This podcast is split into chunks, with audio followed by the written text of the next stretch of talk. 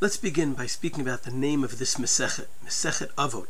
The Tiferet Israel, in his Hakdama to Mesechet Avot, explains that the reason the Mesechta is called Avot is because all of the Musar messages found in Jewish Svarim and in general secular Svarim are all rooted in the principles that are presented in this Mesechet. And this is why the Mesechet is called Avot because it's the avot for all of the toldot of Musar that a person needs in order to live their life properly. The Tiferet Yisrael continues and says, Lafia niodati, it goes even deeper. He says, as we know, derech eretz kadma latorah. So these messages are important not just to build one's moral character, but even in order for a person to learn Torah. And then he gives the example of Moshe Rabbeinu. Because Moshe Rabbeinu was chosen to be the leader of the Jewish people and to be the one who would bring God's Torah to the Jewish people because of his midot, because of how he acted towards other people.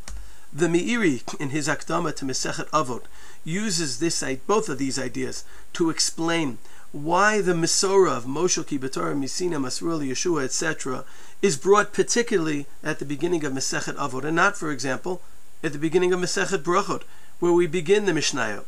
And he tells us that people have a tendency to think that these ideas, these Musar messages, they're not critical, they're not part of the Mesorah. And he says that's why this Mesechta has the Mesorah at the beginning to know that these messages are part of what was passed down, and in fact, they are the avot, the principles, the pillars that everything else is based upon. Rabbeinu Yonah, in his Hakdama to the Mesechta, explains that the reason avot is placed at the end of Seder Nezikin is because of the Gemara that says that a person who wants to be a chassid should learn avot, or another opinion in that Gemara, learn Nezikin. So that's why it's in Mesechet Nezikin. What's the relationship? If a person steals or is mazik someone else, we know that they've violated halacha ben adam l'chavero.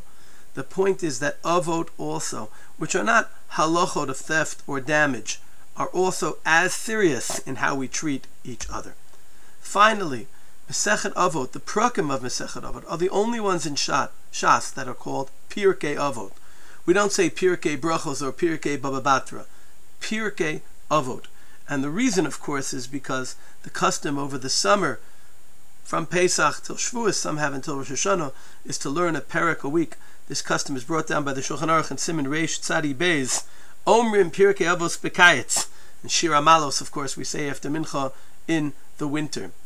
And so it's Mesechet Avot as part of Shas. It's Pirkei Avos because each parak has its own standing as we prepare for Ma'amad Har Sinai. And what better way to prepare for Kabbalas HaTorah than to learn the Avot, the principles of how to act towards each other that make us worthy for receiving the Torah. And I look forward to learning these principles with you over the next weeks to prepare for Matan Torah together.